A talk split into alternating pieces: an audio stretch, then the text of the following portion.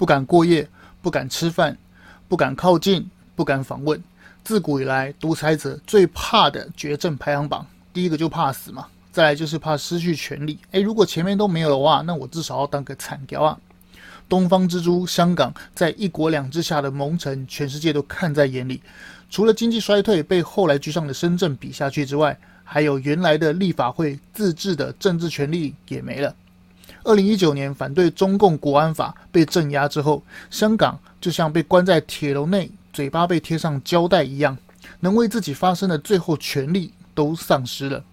七月一日，香港主权移交，在中共眼里是庆祝大会。但在所有的香港人与民主自由人士眼中，却是无比悔恨的追悼会。中国皇帝习近平在会上大言不惭地吹嘘“一国两制”，沾沾自喜地说：“啊，中共政策确保了香港长期稳定。”呃，有吗？维护香港同胞的福祉。他说“一国两制”真的是好制度啊。不好意思，我真的很想吐槽：如果这个制度真的这么好，怎么不在山东济南、四川实行？如果这个制度真的这么好，西藏、新疆人怎么还需要被军队镇压？夫妻不得同住，实行集中营的方式进行控管。北约马德里峰会在公布北约新的战略思想，不仅把俄罗斯当敌人，更首度把中国当成系统性的挑战者。美国国会通过两党创新法案，其实就是准备遏制中国高科技产业，并成立国家关键能力委员会。英国大臣昨天才刚刚说，西方啊必须从未能阻止俄乌战争的错误中吸取教训，并将这些教训应用在台湾，以保护台湾海峡的和平与稳定。就是要提醒美国不要误判局势啊！但很可惜的是，如此重要的环太平洋军演却又再次的漏掉台湾。北约知道，你知我知，独眼龙也知道，难道美国会不知道这个道理吗？中国现在正在增强军事力量，等待武力能够突破第一岛链的时机成熟。现在就可以啊阻止中国这个恶意侵犯的这个野心，却眼睁睁的看着这个炸弹倒数计时。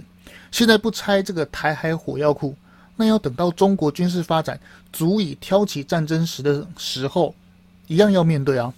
而且到时候面对的是更强的中国。民主党政府到底在考虑什么呢？哎，是的。拜登口头上说过武力协防台湾，但如果没有付诸行动，光口头说，这样就够了吗？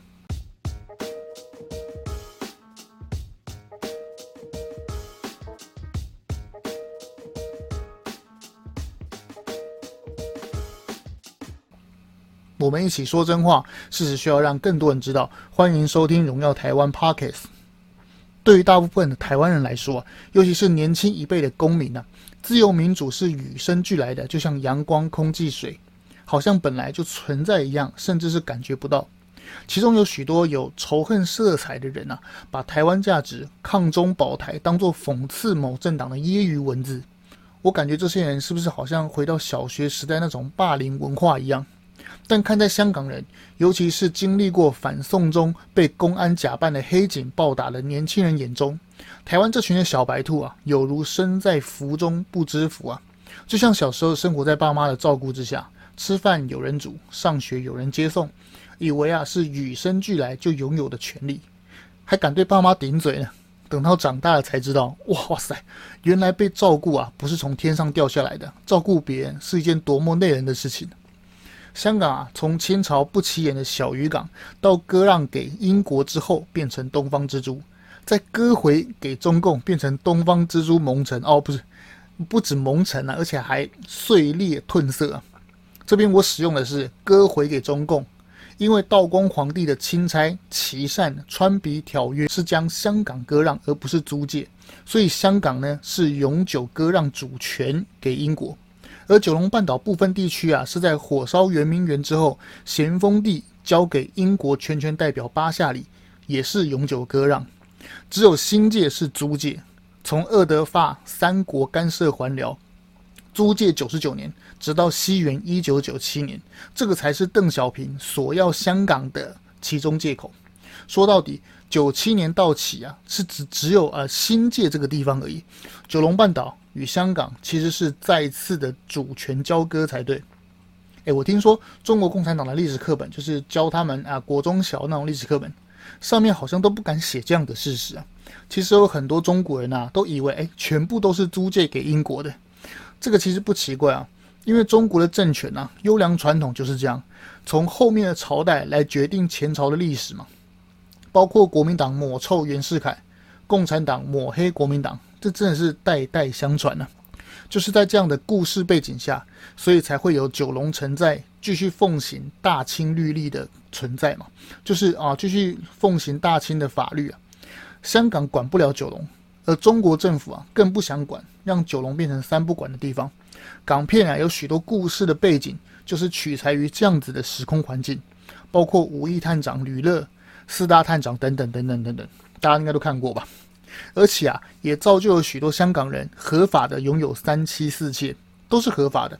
因为香港啊，直到一九七二年呢、才彻底废除大清律例嘛。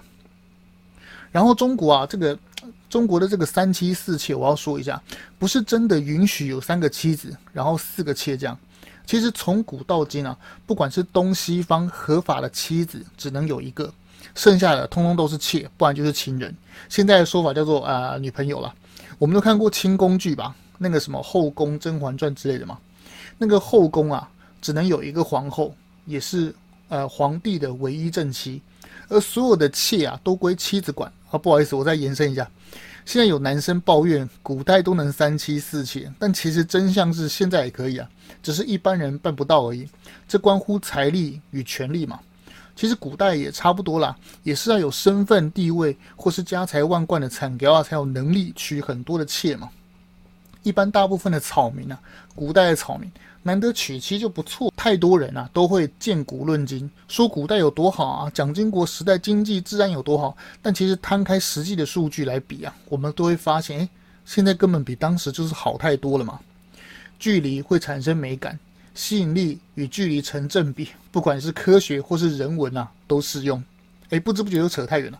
那我们把香港的现实拉回来，香港的经济总量啊，从深圳的二十倍，到现在不仅被深圳超车，而且还继续探底，在全世界的人面前呢、简直是历历在目。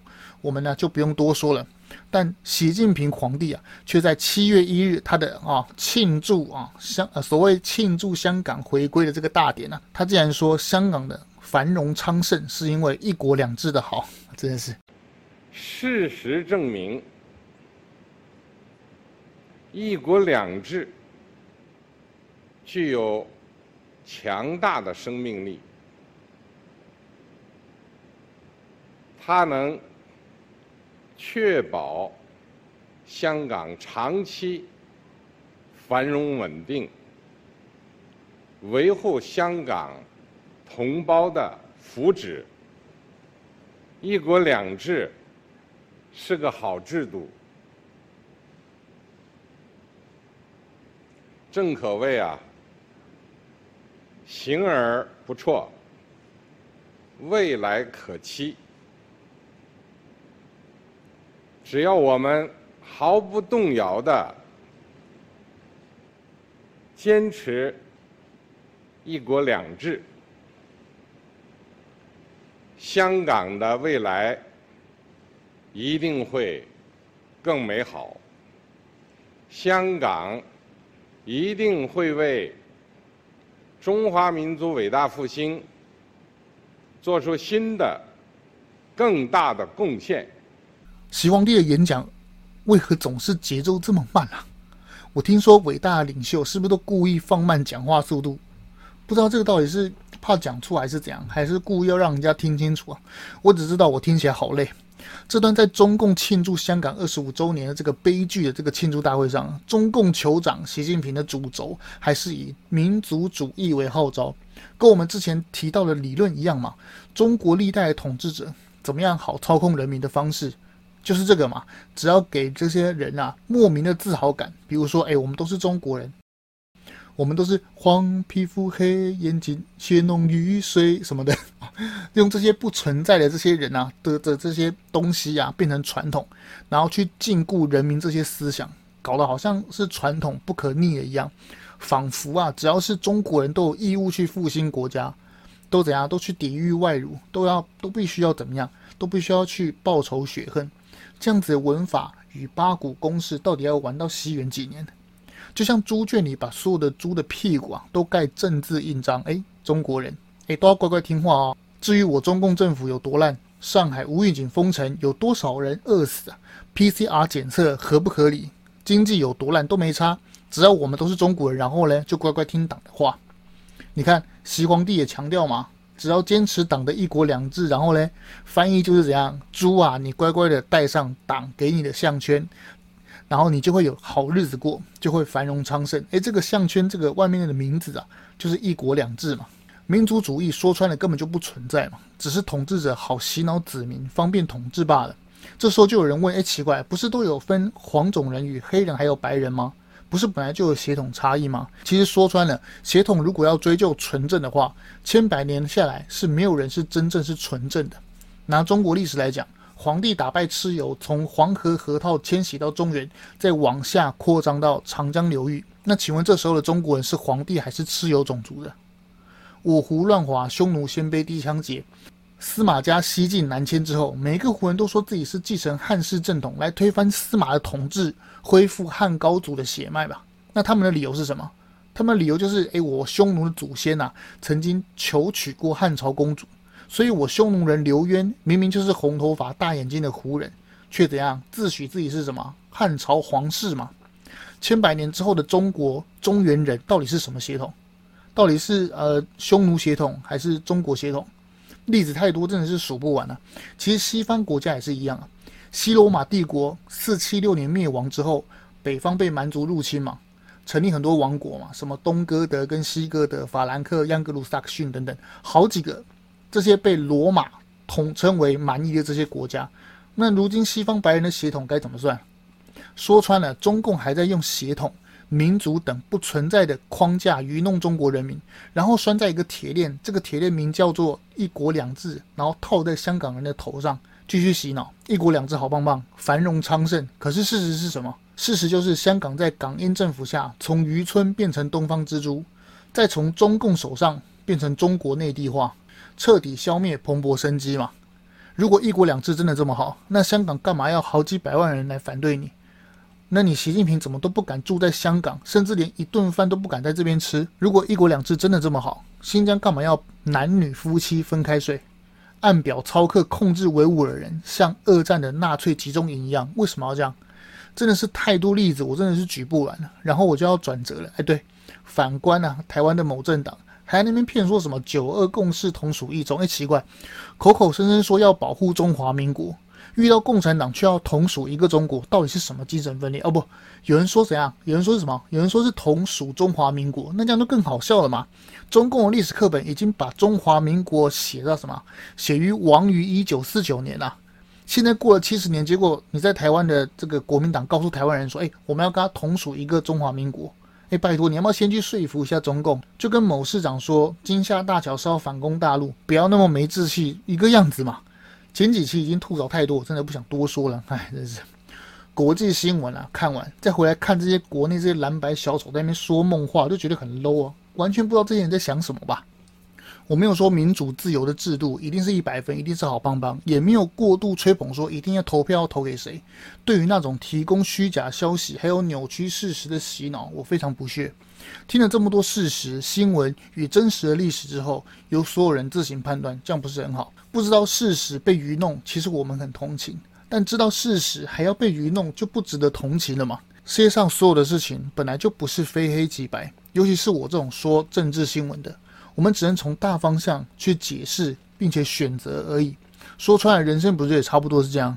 很多人谈到政治的反射神经，就跳起来说：“哎呦，好脏，都一样烂，干嘛要从烂苹果中选一个？”但事实就是，人的一生每一件事都是从所有烂的里面选一个比较不烂的嘛。为何你选一个薪水三万的工作，而不选五万的？啊，废话，因为我选不到啊。为何选一个普通的对象结婚，而不选林志玲跟金城武？啊，废话，因为我选不到啊。所以其实都是在选一个比较不烂的、比较能接受的嘛。说烂苹果选一个，说穿了这种话就是道貌岸然的废话，跟该该叫想要离职、天天的准时上班的同事说的话是一样的嘛。看政治不需要用高道德、用圣人的标准去看，而偏偏啊，东方华人就有这种深根蒂固的传统，总是觉得，哎，我换个圣人来当皇帝啊，就天下太平。因为历史的故事啊，总是这样写嘛。唐皇汉武就不会随便杀人吗？秦始皇袁世凯就一定是坏人吗？所以啊，人呐、独裁者是靠不住的，唯有靠制度。制度定下，就算是笨蛋当总统啊，国家也不会垮嘛。而独裁政权啊，就永远是看统治者的心情嘛。我今天想做事，哎，我今天就是明君；我明天想要偷鸡摸狗，那我就是烂君，不是吗？这也是我坚持民主自由体制的关系嘛。中国说完了，我们来换北约吧。北约各国领导人在西班牙马德里通过公布最新的第八版战略概念。有史以来首次提及中国带来的挑战，内容除了提到俄罗斯是战略上的敌人，更把中国啊列入当作系统性的挑战者。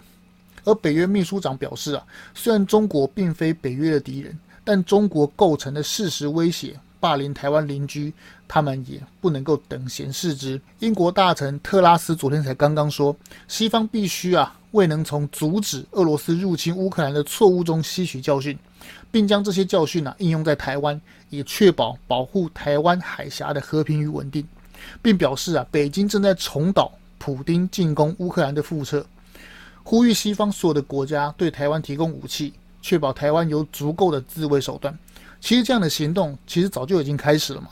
我们之前提到台湾的二零二五年的前舰国造，其中一个啊，其中这些技术啊就来自非常多的国家嘛，包括英国、荷兰、加拿大与日本、美国。其实都秘密的参与了台湾这次制造前舰的计划，而这次北约峰会啊，又已经确定通过决议，将北约的常规部队从目前的四万人扩增到三十万的兵力。这样的扩军规模，其实已经超过很多欧洲国家在世界大战的兵力了。由此而知啊，北约这些国家从一开始的不想缴钱，二零一八年川普与梅克尔甚至还在媒体上唇枪舌战，不知道大家还记得吗？这些不想要交过高军费的这些新闻啊，比比皆是。而且这些啊，西方的这些北约这些国家还怒批川普是什么？是战争狂人。这类的新闻啊，当时都通通跑出来。其实左派啊，真的没关系，但是左交就不行嘛。拥有理想跟抱负其实是很好的，但是不要与现实脱节嘛。独裁者不会因为和平而停止军队扩张，也不会因为外交频繁、贸易流通而放弃土匪行为。就跟我们日常与人相处的道理一样，永远都要防着敌人，并且准备好自己，不是吗？欧洲这派左派的幻想政客夸张到什么地步？甚至在二零一零年的时候，俄罗斯还两次申请要加入北约啊！要不是被美国挡下，我看真的是要闹出地球上最大的笑话了。北约就是来防御前苏联为首的华沙公约组织。而你现在竟然邀请俄罗斯来参加，重点它仍然是广义上的独裁国家。在当时啊，很多欧洲国家都觉得，哎，北约已经没有存在的必要了嘛。他们觉得，哎，这么多年，你看俄罗斯跟我们都有外交管道，非常的讯息畅通嘛。于是呢，这些国家就忘了冷战时候苏联的痛苦记忆嘛。直到乌克兰被侵略，这些法国、德国才恍然大悟。才来边有所警惕，说：“哎呀，我们不能跟中国经济挂钩，如此依赖啊。”美国呢？美国国会也是在近期啊，也是即将通过两党创新法案，目的就是为了确保美国的供应链在不受中国内的相关国家的影响。白话文就是要把中国隔离在世界供应链之外，要全面的与中国脱欧。法案听起来很厉害，但我还是要嘴一下美国的环太平洋军演。为何你美国二零二一年就通过国防授权法，已经准备要邀请台湾了？而我之前的 Podcast 啊节目都讲了，还很雀跃，结果现在二零二二年却没邀请台湾，到底是怎么左交逻辑啊？不是我对民主党有偏见，而是翻开历史，每一次的战争爆发，怎么都刚好是民主党当总统的时候。韩战杜鲁门觉得，诶，中国刚打完国共内战，应该无力对外战争吧？所以呢，杜鲁门就在国际上宣布说：“哎，我们不会对朝鲜出兵。”民主党白宫怎么想也想不到，哎，毛泽东竟然在没有后勤、没有外套、没有重武器的支撑下，中国志愿军竟然敢冒着士兵被严寒的冬天冻死也要发动战争。常理啊，与国际礼仪，对正常的国家其实还行得通，但是面对独裁国家、面对共产国家，当然要用不一样的玩法啊。拜登政府现在邀请台湾参加正式贺阻中国的实际行动，这个比在美日安保联合记者会上说用嘴巴说武力协防台湾还有震慑力，不是吗？难怪拜登政府刚上台，那个杨洁篪就敢在第一场会面啊，阿拉斯加那个会面啊，当着全世界的记者面去洗脸布林肯那边喷，颐指气使的样子，真的是啊，真的是记忆犹新啊。反观在川普快要下台那几个月，美国侦察机天天的抵近侦察中国沿岸，那中国的当时中国的外交部战狼什么胡锡进什么叫都不敢叫，乖的跟什么一样。这个人跟好战无关，相反的不惧战，充分的准备才是止战的唯一方式嘛。国字不就说得很明白啊？那个武字，武力的那个武字，不就是止戈为武的意思吗？意思就是说怎么样，要拿起武器。才能够制止战争嘛？如果拜登政府是暗中有什么动作来挺台湾啊，那么其实还说得过去。那如果没有的话，那真的该好好想一下，拜登政府你应该好好想一下要怎么做才能让中共真的看得懂嘛？虽然我的频道不断的强调中国攻打台湾的胜率几乎微乎其微，但中国人与中国皇帝并不一定知道嘛。相反的，搞不好中共内部揣摩上意，捏造虚假情报，就跟这次普丁一样。让习皇帝以为，哎，真的可以秋风扫落叶打下台湾，弄不好，真的就变成世界大战。一旦开打，说穿了就不可能只有台海在打嘛，南海与东海都是联动的，这就是美国极力阻止台海战争的主要原因嘛。反观国内的某党说什么，哎呦，你们中美交战，台湾要保持中立，你们不要波及到台湾啊，这也是道貌岸然的废话。中共发动战争。你以为他是无聊来刷剧本吗？啊，不就冲着突破第一岛链来并吞你台湾来的吗？美国不停的巡弋台湾周围，被你说成是哎，都是都是你美国一直来我这边飞啦，害中国也来我这边飞，到底是什么认知啊？到底是什么认知 才有这样子的结论？我真的是匪夷所思啊！某党的这个驻美代表还在那边帮中国缓颊，台湾海峡是中国内海，不能说是中国不对。哇塞！事后被被纠正之后，马上又说：“哎哎，我说的不算，交由国际决定。”然后呢，私底下对朋友说：“哎，我真的是好委屈，被大家喷。”哇塞！如果台湾海峡是中国内海，那一九五零年蒋介石与美国签订那个中美共同防御条约，是在分裂中国领土吗？那现在的美国国内法《台湾关系法》是美国在公然的干涉中国内政吗？国民党这些徒子徒孙，难道不怕桃园那两个躺着的突然跳起来吗？就跟那个台南那个僵尸展一样，哦，不是，我不小心把僵尸两个字讲出来，真是不好意思。